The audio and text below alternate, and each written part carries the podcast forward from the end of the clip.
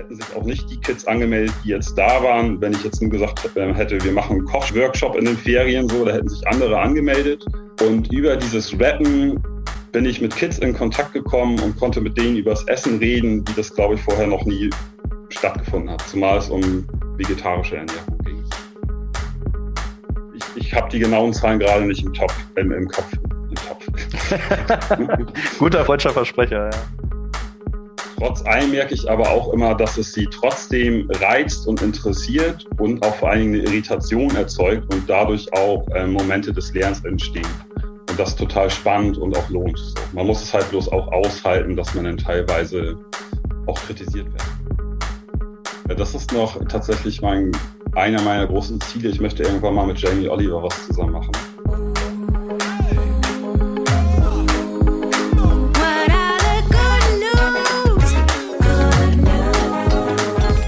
Ali, hallo und herzlich willkommen zu einer neuen Folge von Weltaufgang, der Good News Podcast. Die wichtigsten Zutaten meines heutigen Gastes sind eine Leidenschaft zum Kochen und gutem Essen, eine Liebe für Hip-Hop und die Hingabe für soziale Themen. Alles drei zusammen ergibt ein Erfolgsrezept für ein einzigartiges Format der Ernährungsbildung für Kinder und Jugendliche. Und zwar die Hip-Hop Cooking School. Herzlich willkommen, Paul Denkhaus. Ich freue mich super, dich hier zu haben. Ja, gleichfalls. Danke für das schöne Intro. Danke für die Einladung. Ja, ich hoffe, das Intro war äh, soweit korrekt. Also pass auf, korrigier mich, wenn ich falsch liege. Aber du hast, ja. Paul, nicht eine, nicht zwei, sondern gleich drei Berufe in einem. Also als erstes hast du eine Ausbildung gemacht zum Koch. Dann kam das Rappen hinzu und schließlich ein Studium der sozialen Arbeit. Deswegen werde ich jetzt dich erstmal fragen wollen, wie wird man eigentlich vom Koch zum Rapper? Hm, ich glaube, die Frage ist eher andersrum, wie wird man vom Rapper zum Koch? also tatsächlich habe ich, naja, wohl, hm, also ich habe mit vier eigentlich meine Leidenschaft fürs Kochen entdeckt, wenn ich mich so recht entsinne. Ich habe sehr früh irgendwie Mutti beim Kochen zugeschaut und durfte auch sehr schnell ähm, selber den Kochtopf schwingen oder nee, den äh, Koch, Kochlöffel schwingen, genau. Und habe mich deswegen auch, als dann irgendwann im Raum stand, so, so, was möchtest du jetzt werden, wenn die Schule vorbei ist, mich für die Ausbildung zum Koch entschieden. Habe aber auch mit zwölf, glaube ich, so meine Leidenschaft für Hip-Hop entdeckt das hat dann schon damals mit dem Fantastischen Vier angefangen, aber wurde dann auch ganz schnell ähm, kredibiler quasi. Und habe dann in der Ausbildung, und ich habe jeden Abend, wenn ich nach Hause gekommen halt gefreestylt mit meinen Jungs, irgendwie die, die Idee gehabt, das Ganze miteinander zu verbinden, also Kochen und Rappen. War tatsächlich eine Schnapsidee im wahrsten Sinne des Wortes. und die Idee hat mich nie wieder losgelassen. Genau. Okay, also das heißt, du hast also sozusagen einfach in deiner Freizeit gerappt mit deinen Freunden und war, das genau. war dann hauptsächlich aber deutscher Hip-Hop. Ja, voll. Ich bin echt so, so ein Deutsch-Rap-Kid damals gewesen. Und dann, dann hast du irgendwann gesagt, nach deiner Kochausbildung gehe ich auch noch in die Wissenschaft. Wie ist das denn passiert? Ja, das, da ist schon ein längerer Weg dazwischen. Ähm, also ich habe ein paar Jahre in der Gastronomie gearbeitet. Ich war unter anderem auch ähm, eine Zeit lang in Ägypten beziehungsweise auf dem Roten Meer unterwegs, auch im Sudan, habe da gekocht. Ähm, hatte immer wieder so Gelegenheitsjobs, weil ich mich nicht so richtig festlegen konnte. Ähm, und es gab irgendwann den Punkt zweierlei. Also einerseits habe ich gemerkt, ich bin in der Gastronomie, Gastronomie nicht ganz glücklich. Ähm, ich hätte gerne dieses Sterne-Level erreicht, war aber nicht gut genug, beziehungsweise nicht belastbar genug. Und das war der andere Punkt, dass ich gesundheitlich einfach das Ganze nicht so ganz gepackt habe. Ne? Also jeder weiß ja, die Gastronomie, und ich glaube, es war damals noch ein Stück weit stärker oder heftiger als heute, ist, ist sehr stressig, sehr rau, ähm, hat sehr hohe Anforderungen, viele Überstunden und, und so weiter und so fort. Und dem war ich ab einem gewissen Punkt nicht mehr ja, gewachsen so. Und ähm, genau, gesundheitlich kam dann einfach eine Zeit, wo ich ähm, überhaupt nicht arbeiten konnte und mich erstmal um mich kümmern musste und durfte, ähm, um es mal so zu umschreiben.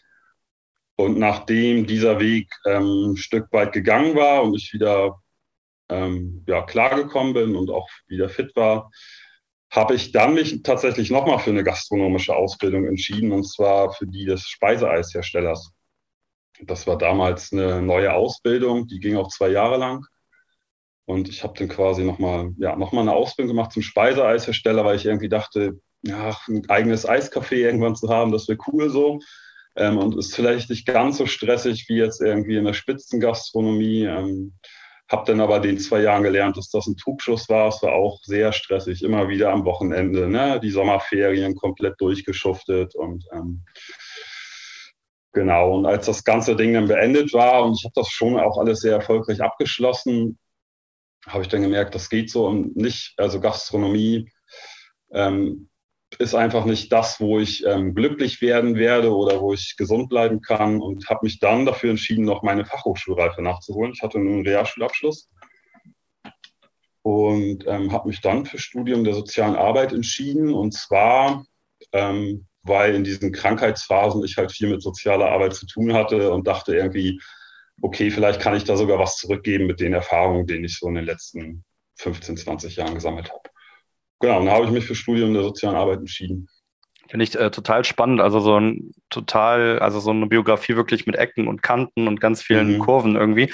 Was ich jetzt noch mal ganz kurz fragen wollte, bevor wir darauf eingehen, was du eigentlich heute als Hauptprojekt machst, weil du hast ja gerade schon angekündigt, das ist natürlich ein sehr, sehr langer Weg gewesen, erstmal ähm, von Rap und Kochen hin, dann irgendwann hin zur sozialen Arbeit. Ähm, war jetzt, hattest du gerade gesagt, dass sich das auch nochmal verändert hat mit diesen, mit diesen Belastungen, mhm. ähm, eigentlich auch äh, in der Zeit der Gastronomie. Was hat sich denn da eigentlich verbessert? Mhm. Ja gut, also das, der erste Punkt ist, dass ich den Stress mir heute selber mache.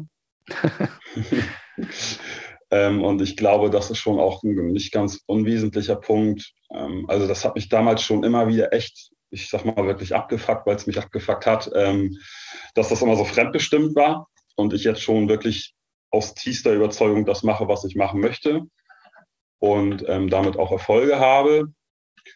Und ich habe aber gewisse Sachen gelernt, wie ich besser auf mich achten kann. Ähm, also ich habe auch das Rauchen und Trinken aufgehört zum Beispiel. Also ich bin tatsächlich ich bin nicht vegan, aber ansonsten straight age unterwegs, also keine Drogen, kein Fleisch und ähm, ja, ist auch kein, ähm, kein Punk, aber Hip-Hop, aber so, ne, die Richtung. Also ich habe da gelernt, auf mich aufzupassen und ich habe einfach gewisse Rituale in meinem Leben integriert, die ich täglich durchführe. Also nennen wir es mal Gebet, Meditation, Affirmation, Dehnübungen, ähm, spazieren gehen und vor allen Dingen auch Wasser trinken. Habe ich auch ganz lange nicht gemacht. Und ähm, reden. Ich rede über das, was mich belastet. Das habe ich tatsächlich auch jahrelang nicht gemacht. Das durfte ich auch lernen. Darüber sind wir sehr, sehr froh. Deswegen wollen wir jetzt heute auch ganz viel miteinander reden.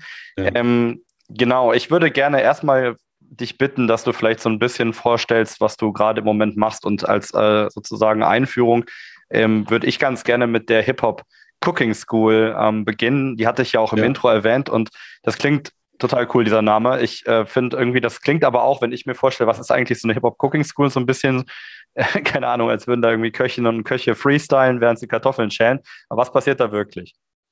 Ja, wäre auch geil. Ähm, was passiert da wirklich? Also letztlich ähm, wird über das Medium Hip-Hop Ernährungsbildung betrieben.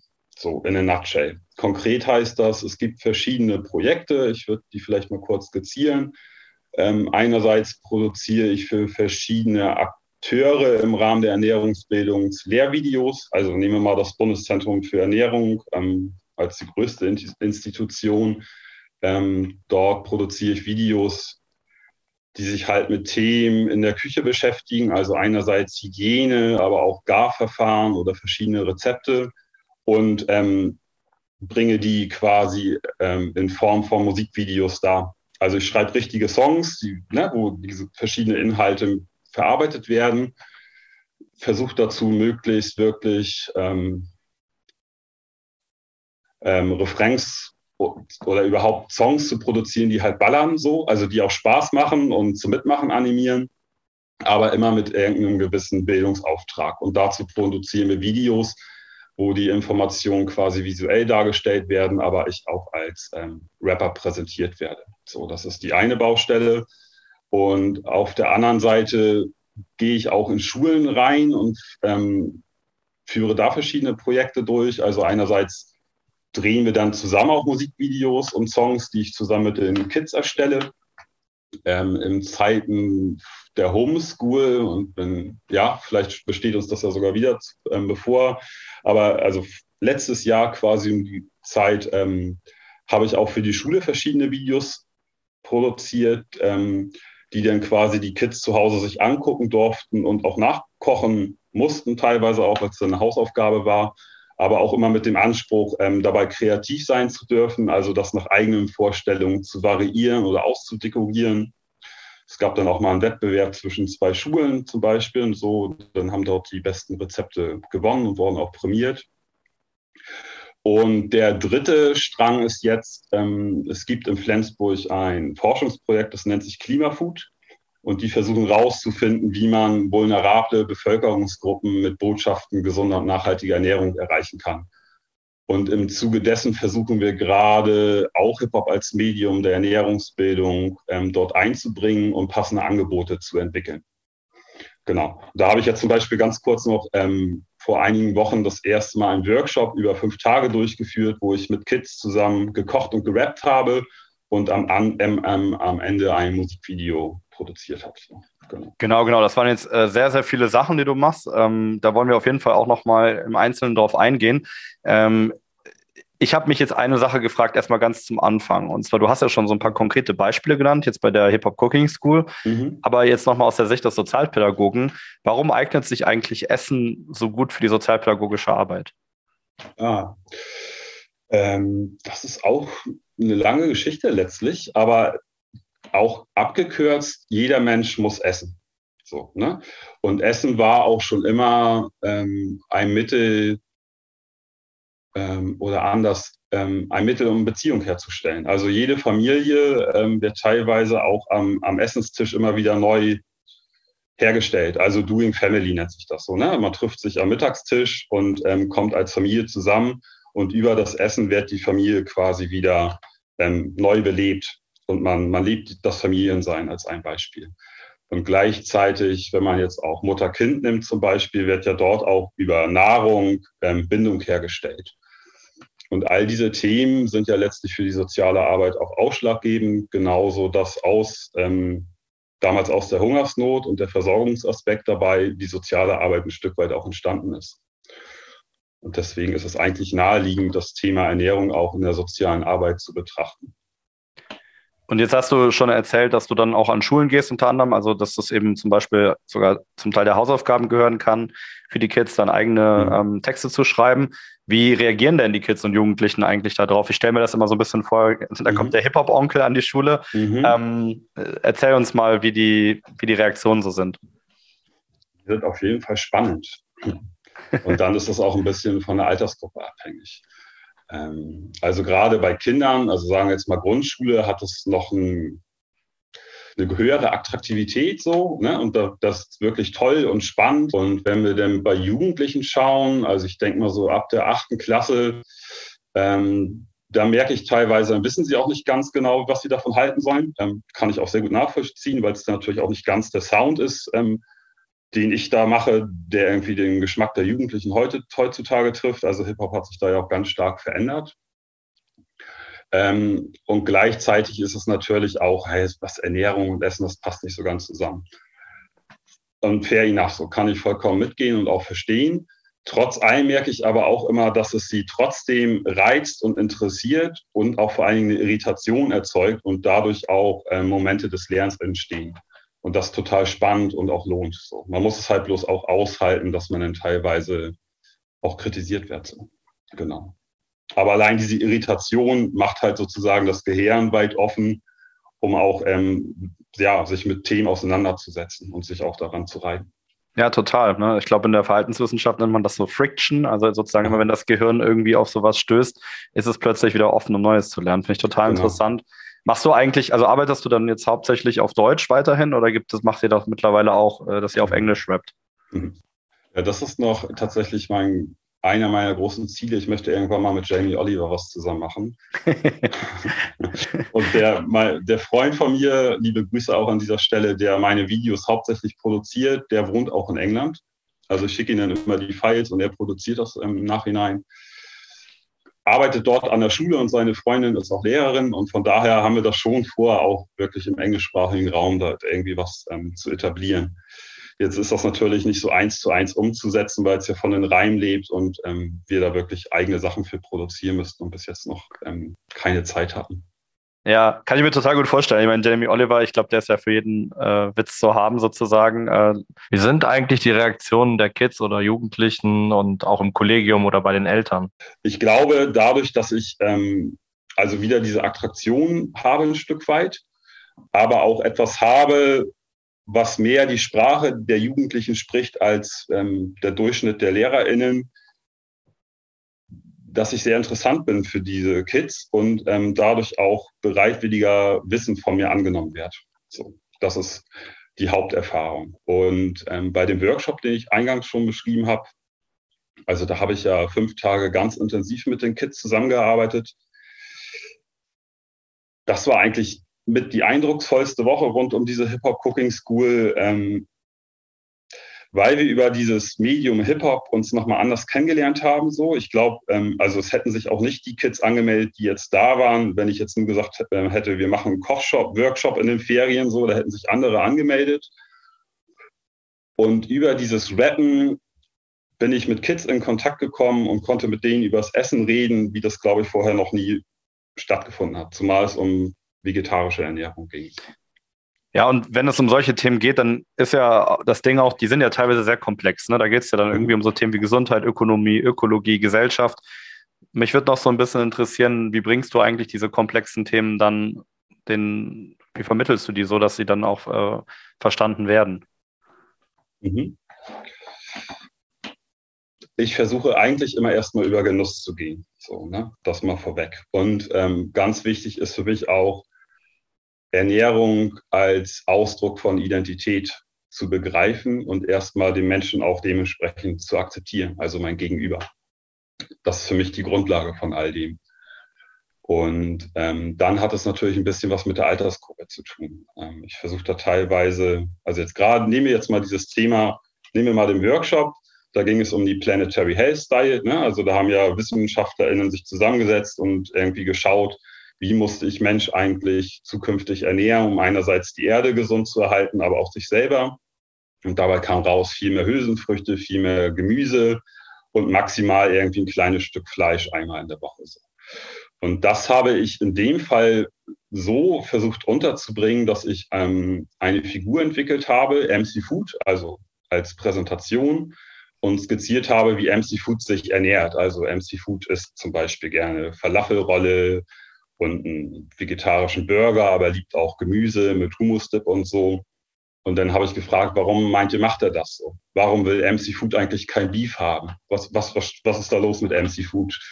Und dann ging es einerseits um ähm, Respekt, und zwar Respekt gegenüber der Welt und Respekt gegenüber ähm, den Tieren so. Ne? Und dann habe ich das wirklich nur ganz kurz irgendwie skizziert und noch mehr mit Bildern eigentlich gearbeitet. Dann ging es um seine eigene Gesundheit. Das habe ich dann aber, er möchte halt immer frisch und fett, nicht fett, frisch und äh, fresh, fresh und fit sein so. Er möchte immer fresh und fit sein.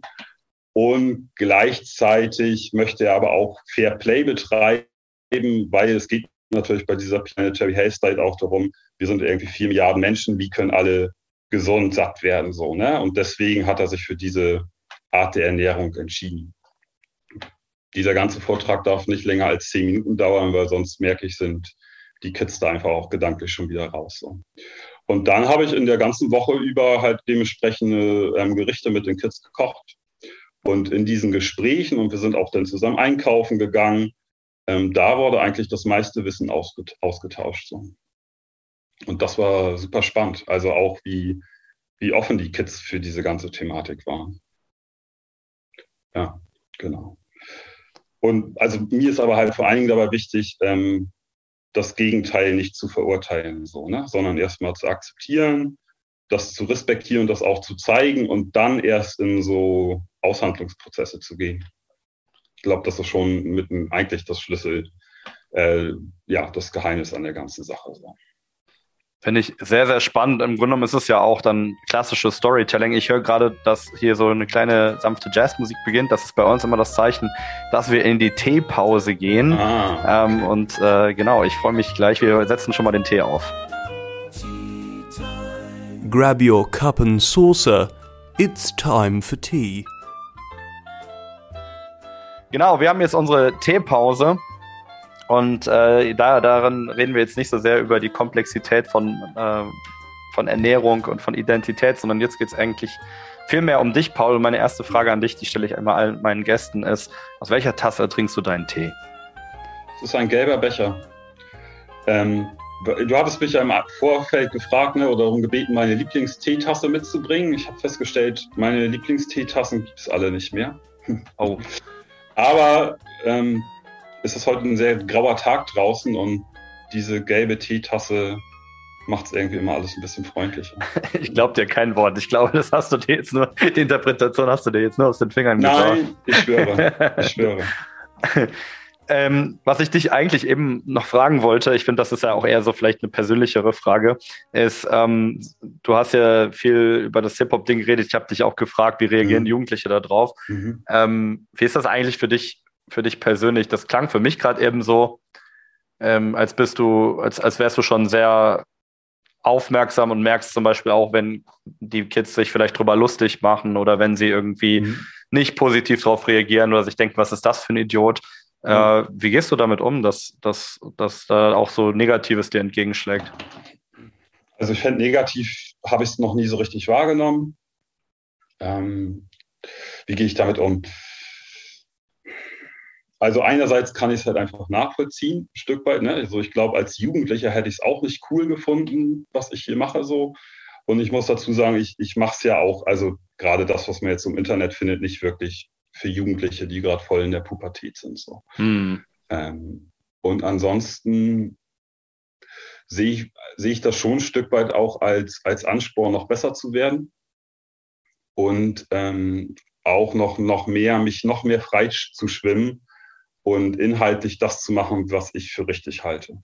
Ähm, ne, das ist natürlich teilweise so ein bisschen, wenn ich fürs Bundeszentrum für Ernährung was produziere, inhaltlich schon auch sehr stark vorgegeben und auch noch sehr dogmatisch und auf Regeln irgendwie achtend. Und ähm, davon möchte ich mich eigentlich noch, noch frei machen. Und da ist diese Kritik auch ein Ansporn für. Ja, total. Gab es da so einen Punkt, wo du dich entschieden hast zu sagen, ich mache das eher für Kinder oder für Kinder und Jugendliche? Ja, der Punkt ist gewesen, als ich in New York war. Ah, okay. Ähm, ich hatte die Möglichkeit über ein Stipendiat ähm, für meine, also, oder anders, genau. Ich habe ein Stipendium bekommen für mein Masterstudium und dort wurde gesagt, ähm, wir finanzieren auch einen Auslandsaufenthalt, wenn es dafür einen, einen triftigen Grund gibt, der was mit dem Studium zu tun hat. Und ich habe mich dann dafür entschlossen, meine Masterarbeit über das Thema Hip-Hop als Medium der Ernährungsbildung zu schreiben, weil ich im Vorfeld gesehen hatte, dass es in New York City einige Projekte gibt, die ähnliches machen. Genau. Und daraufhin bin ich dann für Recherchezwecke ähm, nach New York geflogen für ein paar Monate und habe dort einige Projekte live in Action gesehen. Und das war für mich sehr bewegend und ich habe da so viel Power gespürt, dass ich zurückgekommen bin und auch ähm, im Zuge der Masterarbeit als Conclusion hatte, ich bin da schon die richtige Person für, um das in Deutschland zu machen und dann halt mit Kindern und ähm, ja, sagen wir mal mit Heranwachsenden. So, ne? Genau, das war eigentlich der, der Schlüsselmoment, diese, diese Kraft, die ich dort in New York City gespielt habe. Wie lange warst du dann da? Ähm, zwei Monate war ich da. Genau. Also hast du auch schon noch einiges an Eindrücken mitnehmen können. Ja, ja. Was ich dich auch noch so persönlich fragen wollte, war, ähm, hast du eigentlich ähm, noch Kontakt zu den, deinen alten Freunden, mit denen du, mit denen du am Anfang eigentlich mal angefangen hast, Hip-Hop zu machen? Kommen die auch mal mit in die Schule und rappen oder so? Ist da irgendwelche Verbindungen noch? Äh, ich habe noch, ja, es sind meine Homies, meine Day Ones, ne, denen habe ich, sind nach wie vor eigentlich alles meine besten Freunde. Natürlich sehen wir uns nur noch selten, weil einen haben Kinder, die anderen haben irgendwie aufreibende Jobs. Ähm, tatsächlich bin ich der Einzige, der irgendwie den Rappen treu geblieben ist. So, also wenn das die Frage ist, die kommen nicht mit in die Schule und, und rappen, aber die verfolgen das gespannt. Und es gab auch Zeiten, wo, wo die, glaube ich, schon auch so gedacht haben, ja, was, was, was hat er davor? Macht das Sinn?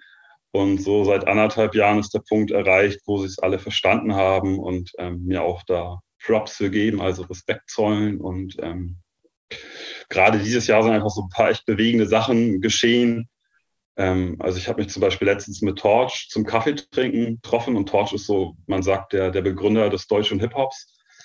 Und das war für mich ein ganz wichtiger Moment, den ich natürlich dann auch meinen Freunden irgendwie aufs Brot geschmiert habe. Und ähm, also ich lebe da teilweise, glaube ich, auch so ein bisschen für die noch den, den Traum mit, den, den wir damals mit 15 im, wo, ne, im Kinderzimmer von, von dem einen Kollegen hatten, sozusagen. Ja. Müsst ihr eigentlich auch nochmal so einen Freestyle-Abend einfach zusammen machen. Mal gucken, was sie, was sie noch drauf haben, die Jungs.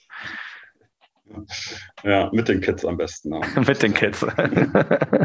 ähm, genau, und dann wollte ich dich eben auch noch fragen, ähm, so zum Thema ähm, Rap. Äh, ich, bei mir ist es immer so, wenn ich jetzt so an den Oldschool, an den deutschen Oldschool-Hip-Hop denke, ähm, die nehmen sich ja teilweise schon, also nicht alle, ne? Also wenn ich so, mhm. du hattest ja auch Fanta 4 genannt, ich glaube, die, die, die nehmen sich schon sehr selbst äh, ironisch wahr und äh, ja, machen mhm. viel Spaß über sich selbst, aber viele Rapper nehmen sich ja auch sehr sehr ernst und ähm, ich hatte eben so das Gefühl, dass bei dir aber eher der Wissenschaftler rauskam, wenn ich dich dann gefragt habe, okay, welchen Impact hat das, hättest du ja auch sagen können, wie der klassische Rapper, ja, ich verändere die Welt, ne? meine, meine, Hip, meine Raps sind die besten und äh, keine Ahnung, die Ergebnisse sind toll, aber du bist da ja auch sehr, du bist ja ein sehr selbstkritischer irgendwie Mensch, der, mhm. der sehr viel reflektiert. Ähm, ist es, also nimm, nimmst du das, äh, nimmst du dich selber gerne auf die Schippe?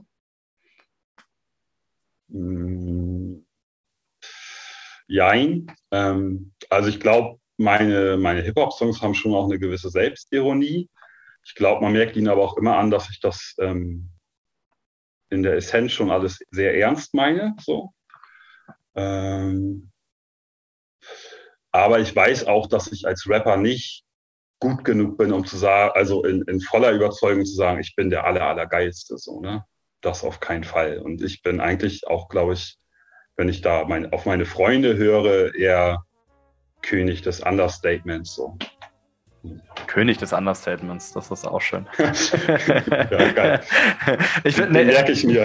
da muss ich nochmal einen Song drauf machen. Dich, musst du dich selber zitieren, genau. ähm, nee, finde ich cool. Also, äh, genau, ich wollte eigentlich äh, genau auch darauf hinaus, ne, was du jetzt eigentlich gerade sagst, dass ähm, ich glaube schon, dass eine gewisse Ernsthaftigkeit dazu gehört, mhm. auch vor allem, wenn man das dann auch als Bildungsinstrument nehmen will. Ich glaube, das mhm. muss man dann schon auch ernst nehmen. Aber man, auch, man darf sich eben auch gleichzeitig nicht zu ernst nehmen und das ja. vielleicht auch mal so ein Kompliment an deine Richtung. Ich habe das Gefühl gehabt, wenn ich mir deine Videos angeschaut habe und ein bisschen deine Arbeit angeschaut habe, dass das eben so ist, dass du eben auch, äh, ja, keine Ahnung, du kommst rüber wie jemand, der, der einen Spaß verträgt, ähm, der aber trotzdem ja. in, der, in der Sache sehr ernst bleibt. Ja. Finde ich eine sehr naja, angenehme Mischung.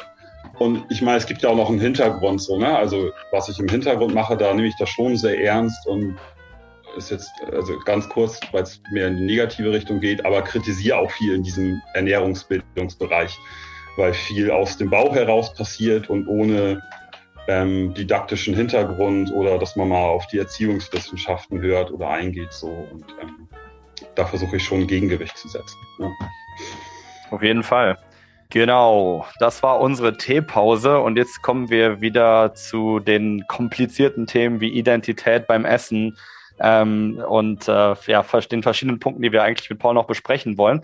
Aber bevor ich jetzt äh, den Paul weiter löchere, haben wir heute einen besonderen Gast da. Ich freue mich nämlich, liebe Zuhörerinnen und Zuhörer, dass wir normalerweise machen wir das so, dass wir beim, beim Weltaufgang-Podcast ähm, immer die Möglichkeit bieten, Fragen einzureichen. Ihr wisst, dass unsere Community kann sich beteiligen an den Folgen, kann ihre Fragen einreichen. Und heute habe ich mich, freue ich mich sehr, dass das geklappt hat. Und zwar habe ich vor einiger Zeit eine Zuschrift bekommen von der lieben Alina, einer Zuhörerin von uns, die gesagt hat, ich habe, ich kenne einen ganz tollen Menschen und der ist ganz, ganz wunderbar. Ähm, ähm, das ist der liebe Andreas und der Andreas und ich, wir machen einen kleinen Podcast zusammen und ich möchte dem gerne einen Wunsch erfüllen. Ich möchte gerne dass der mal die Möglichkeit hat, auch in einer von euren Folgen teilzunehmen. Und das fand ich so eine coole und äh, spontane, witzige Anfrage, dass ich gesagt habe, ey, für sowas bin ich gern zu haben.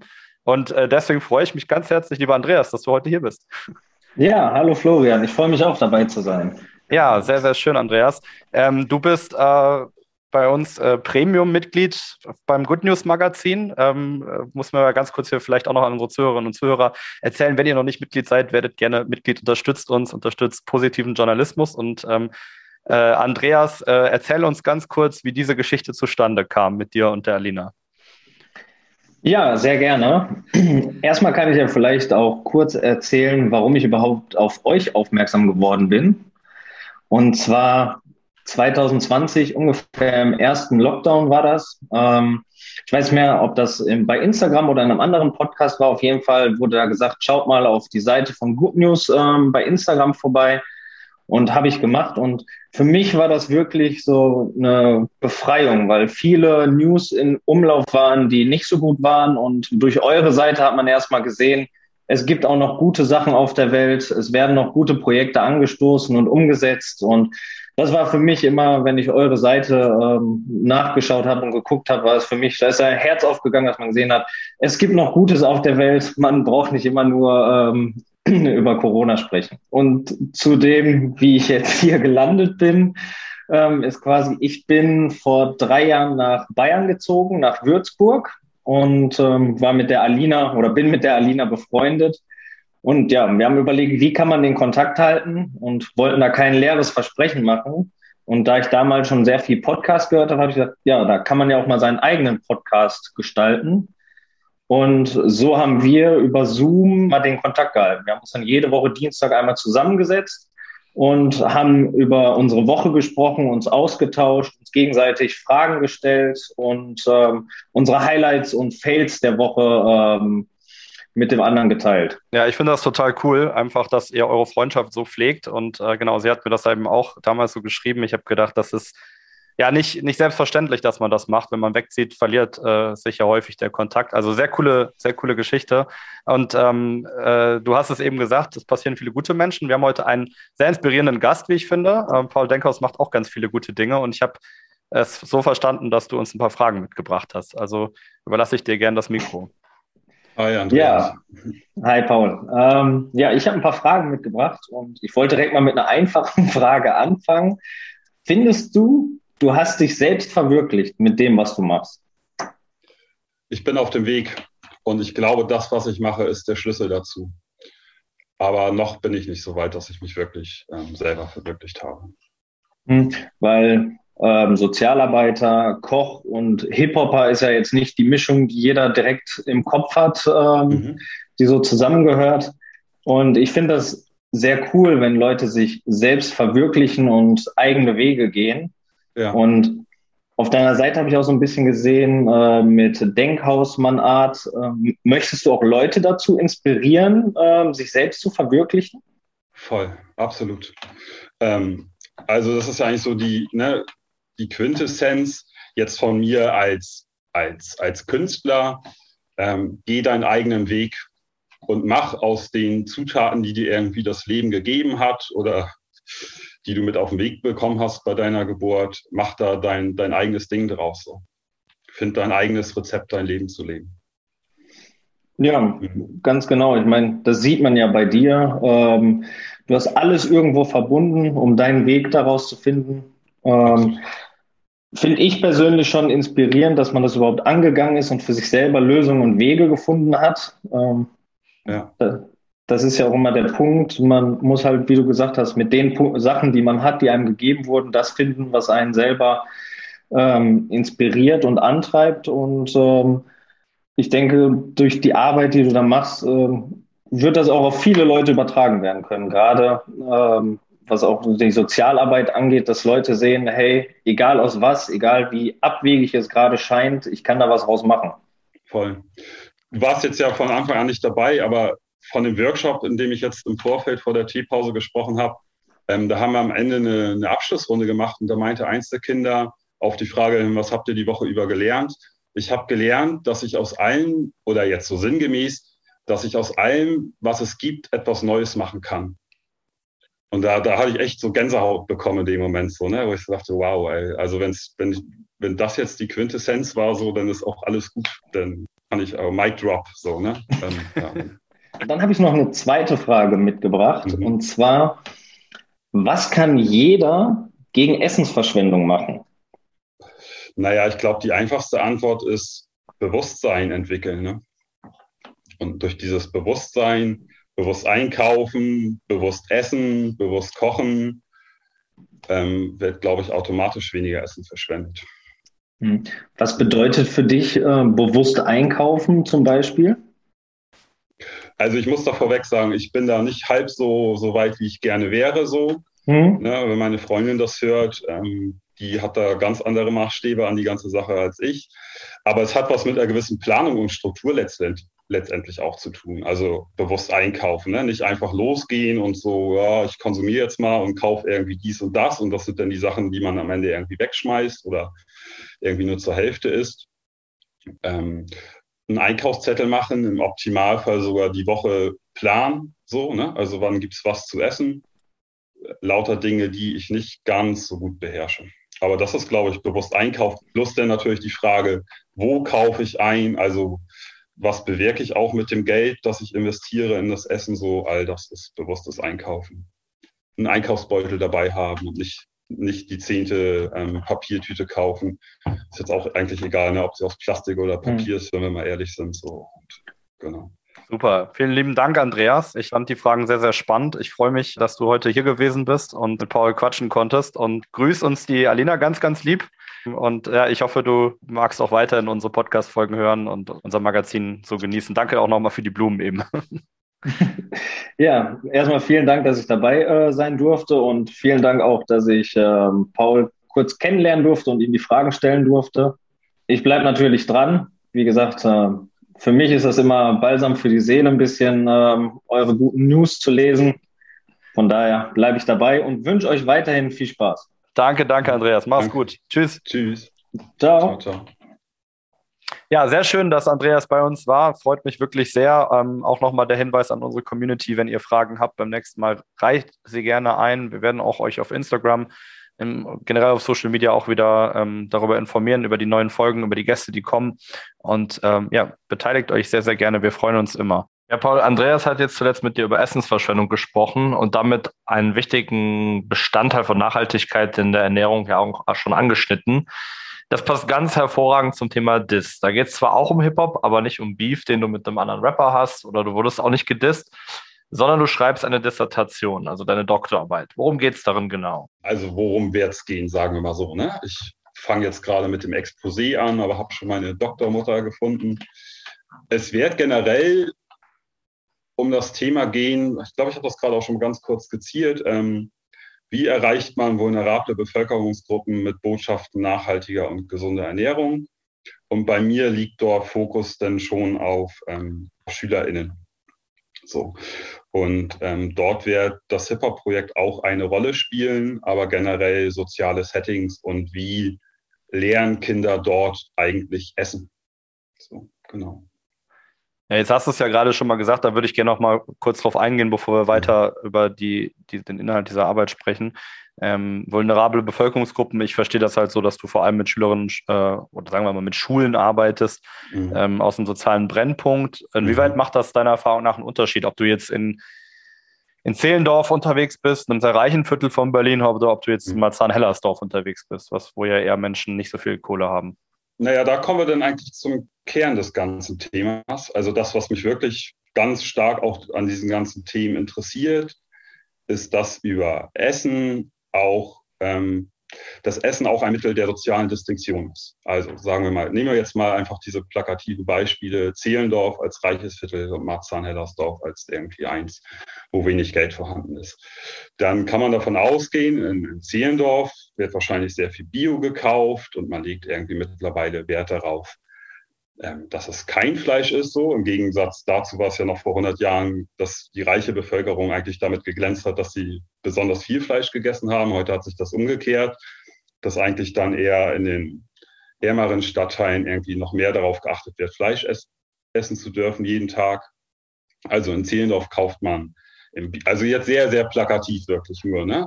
Im, im, Super, äh, im Biomarkt ein, achtet darauf, dass alles irgendwie rein ist, wenig Fleisch, vielleicht eher so Sushi oder ne, so in die Richtung. Und in Hellersdorf ähm, halt viel Fleisch, Billigfleisch aus dem Supermarkt, ähm, mehr Fett und dergleichen. Und, und da schon beim Sprechen bin ich da schon mit mir selber nicht zufrieden, weil das so irgendwie die Bevölkerung auf das Essen bezogen in gut und schlecht einteilt. So, ne?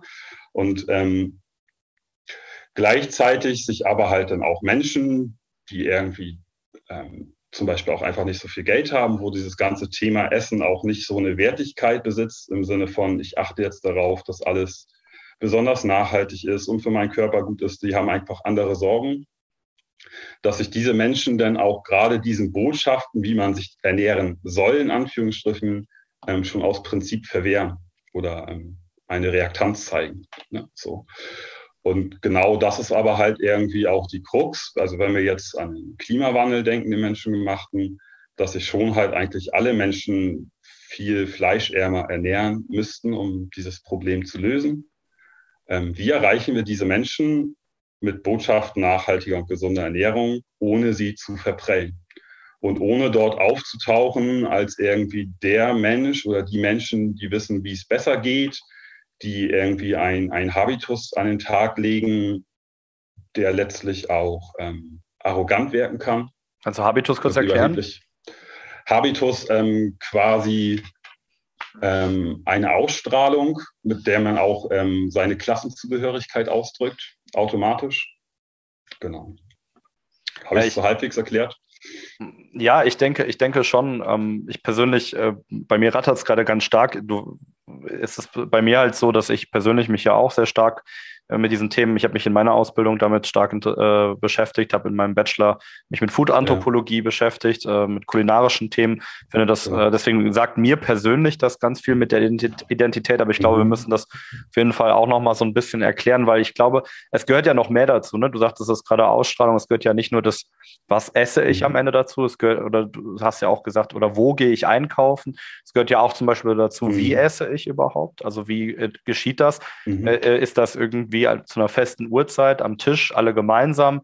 Ähm, oder passiert das irgendwie schnell nebenbei vom Fernseher? Also alle diese Dinge und ich ja. glaube auch diese Aufteilung, die du sagst. Also ich, ähm, mich würde noch so deine Meinung dazu interessieren, inwieweit da ähm, die Politik auch äh, eine wichtige Rolle spielt. Also das, ich erkläre das ganz kurz, warum ich das frage. Mhm. Ähm, ich habe so ein bisschen das Gefühl, dass man immer schnell nach der Politik schreit und sagt, ja, da muss die Politik halt Fleisch teurer machen, weil Fleisch ist mhm. schädlich fürs Klima. Wir haben heute jetzt ja auch noch gar nicht über Tierethik gesprochen. Ne? Das ja. ist natürlich, das sind nochmal ganz andere Fragen. Aber jetzt sagen wir mal rein klimatisch betrachtet, müsste man sagen, okay, warum ist denn eigentlich überhaupt Fleisch so unfassbar billig? Weil das ist das, was mhm. ich sehe.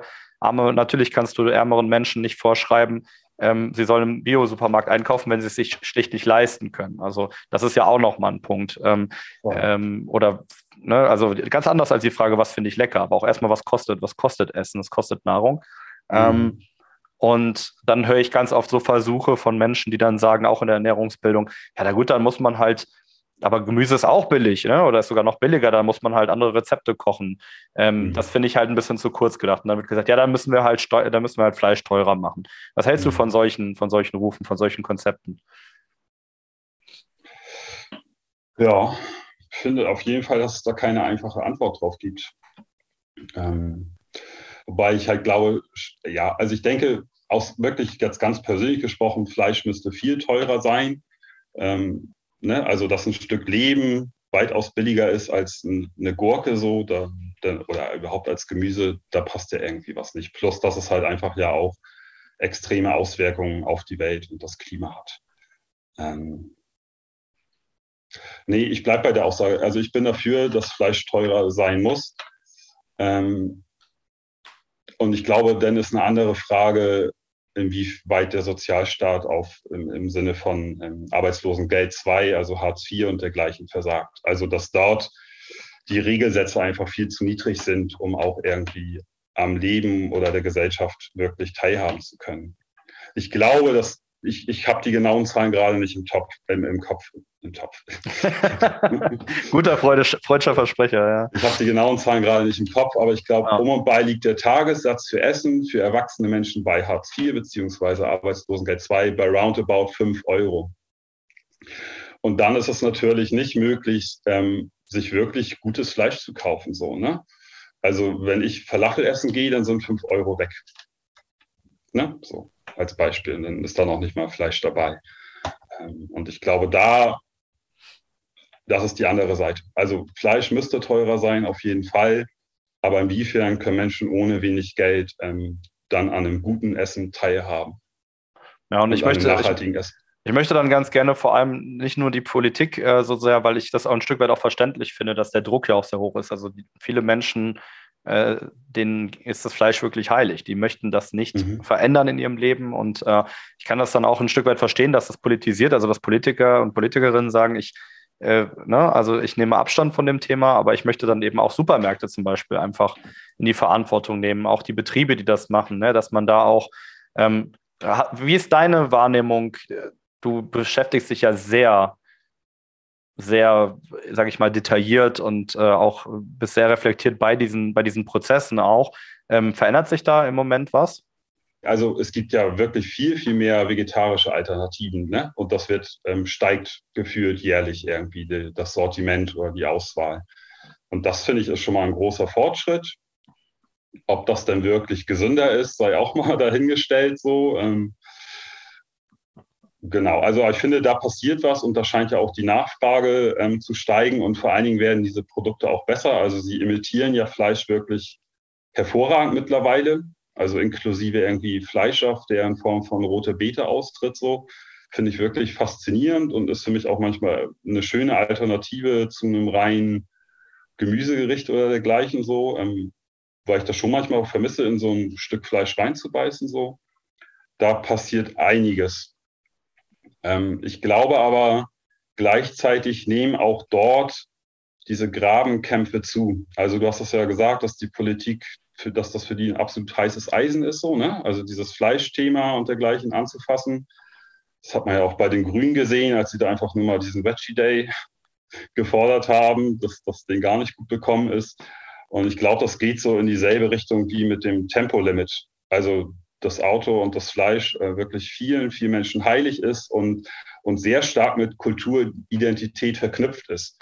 Und das ist eigentlich ein gutes Beispiel. Ne? Also wenn man mir mein Auto und mein Fleisch wegnimmt, dann klaut man mir auch einen Teil meiner Identität oder greift meine Identität an. Und dass denn Menschen automatisch, also einfach aus deren Sicht auf die Barrikaden gehen, ist vielleicht sogar nachvollziehbar. So, genau. du, hast, du hast es ja jetzt gerade auch wieder angesprochen, das Thema war, kam ja jetzt schon ein bisschen ein paar Mal gefallen, dieses Identitätsthema. Mhm. Inwiefern kannst du eigentlich in deiner Arbeit oder kannst du auch vor allem vielleicht in deinen Rezepten diese mhm. verschiedenen Kulturen und verschiedenen Hintergründe, die ja alle Identität ausmachen, auch mhm. ein bisschen abbilden? Ja, gute Frage. Also auch gute Frage, ob ich das, das sollte. Ne? Also ähm, gibt ja jetzt auch gerade so Diskussionen, die ich auch nachvollziehen kann, inwiefern jetzt irgendwie ein Deutscher ein Kochbuch über die marokkanische Küche machen sollte oder nicht so. Ähm, spannende Diskussion. Ich versuche auf jeden Fall, also was ich halt wirklich versuche, ist, das so wenig dogmatisch wie möglich ähm, zu kommunizieren. Also ich zeige schon ganz klar, was ich gerne esse.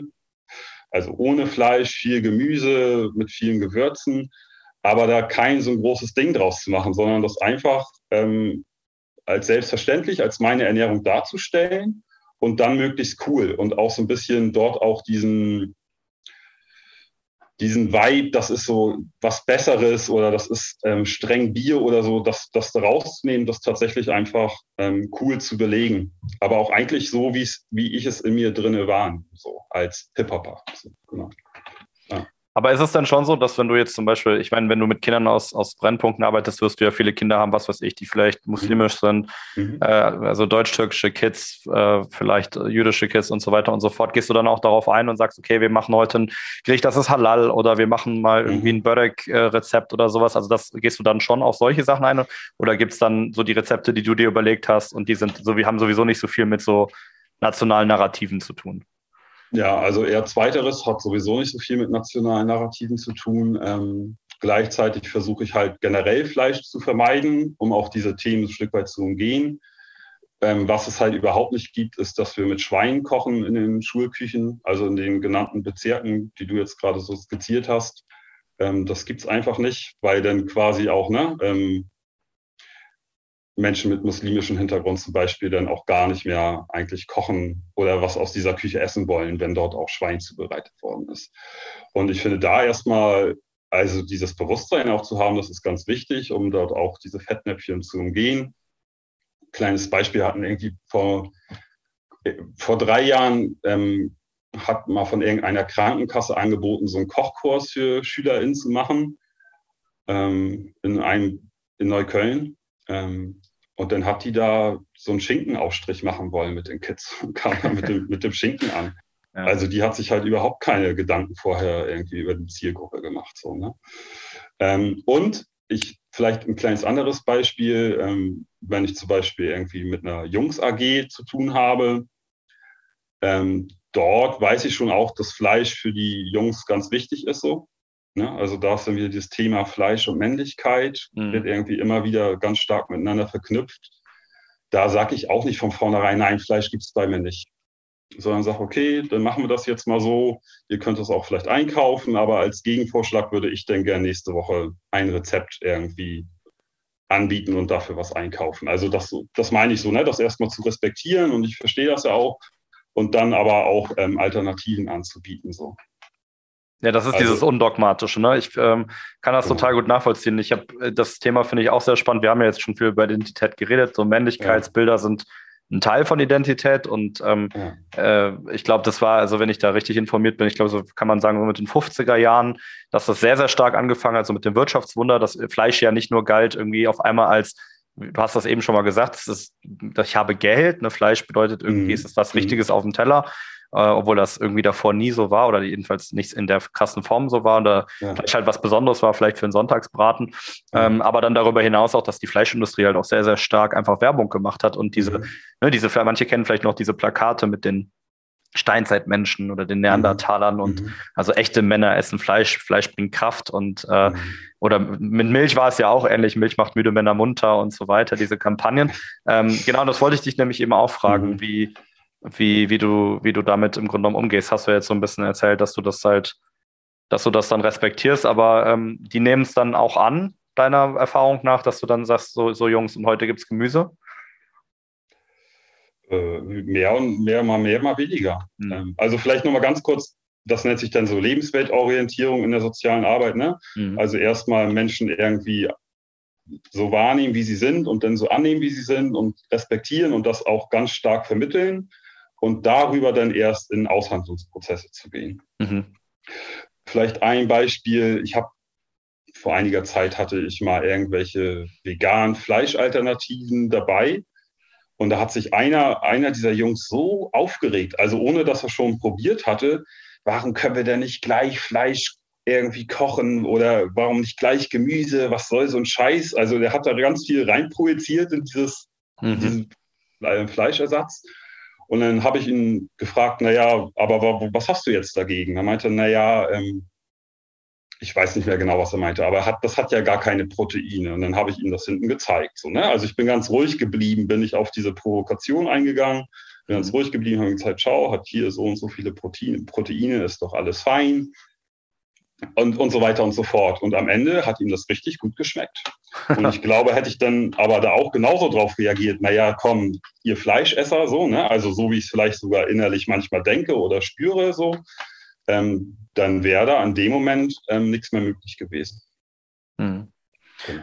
Ja. ja. ich hätte nämlich auch gedacht, dass sich das schon, also ich, meine persönliche Wahrnehmung, es hat sich schon vieles verändert, auf jeden Fall. Weil, ähm, wenn ich mir überlege, so als ich in meiner Kindheit und Jugend, glaube ich, war das absolutes No-Go. Da waren nur Frauen Vegetarierinnen mhm. oder Veganerinnen schon mal gar nicht. Die waren total mhm. verrückt. Dann immer diese alten Stammtischwitze, ne, was heißt, was heißt denn das eigentlich, äh, was mhm. vegan sein und so bla bla, irgendwie zu blöd zum Jagen und so weiter. Und ja, ähm, ja ich hatte, ich hatte hier vor ein paar Folgen hatten wir auch mal veganes Ungesund zu Besuch. Ja, ja habe ich gehört ja, war total, war total interessant, mit den Jungs auch mal zu sprechen, zu gucken, was, was machen diese Erfahrungen. Sie haben halt auch gesagt, es hat sich sehr gewandelt.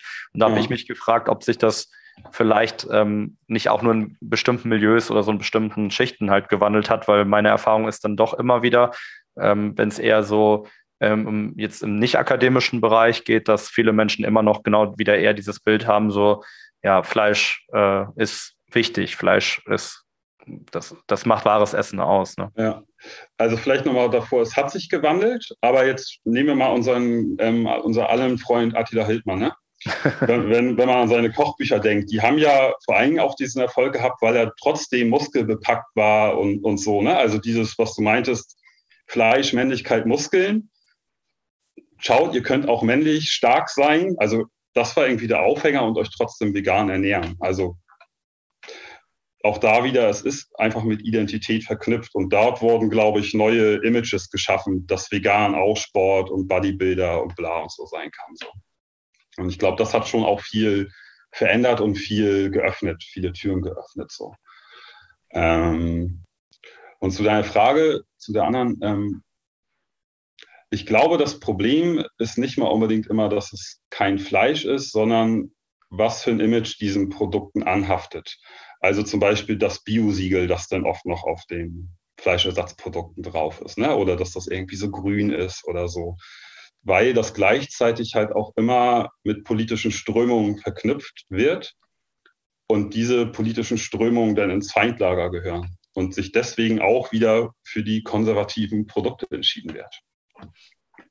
Paul, ich könnte stundenlang mit dir weitererzählen. Ich ja. glaube, wir sind schon weit über der Zeit eigentlich. Ich ähm, deswegen, ähm, ja, es hat mir sehr, sehr großen Spaß gemacht, mit dir zu sprechen. Ich würde dich oder würde dir gerne am Ende nochmal die Gelegenheit geben. Ich weiß nicht unter unseren ZuhörerInnen, ich habe da noch keinen Zensus gemacht, aber da sind bestimmt auch ein paar Lehrkräfte dabei. Da mhm. sind bestimmt Leute dabei, die selber vielleicht Kinder haben äh, oder einfach Menschen, die das interessiert. Was würdest du, was würdest du diesen Leuten gerne mitgeben auf ihrem Weg? Äh, also zuerst bleibt locker, gerade wenn es um die Ernährung eurer Kinder geht. Habt Spaß, seid kreativ und dann seid bewusst. Ja, Punkt. Kurz, knackig, äh, in der Kürze liegt die Würze. Ich habe heute, glaube ich, weiß nicht, wie viele Essensmetaphoriken ich heute benutzt habe. Ähm, ich bitte, liebe Zuhörerinnen, um Entschuldigung dafür. Ähm, Hier und dann machst du als, warte, als Anfang machst du, jetzt gibst du was auf die Uhr. genau, so ist es. Ähm, Paul, danke, dass du da warst. Äh, ich finde das sehr inspirierend, was du machst. Deswegen habe ich mich gefreut, mit dir über dieses Thema sprechen zu können, weil ich genau dieses Undogmatische wichtig finde. Ähm, du weißt ja, wir haben ja heute viel Lob erhalten hier im Good News Magazin, was mich total freut.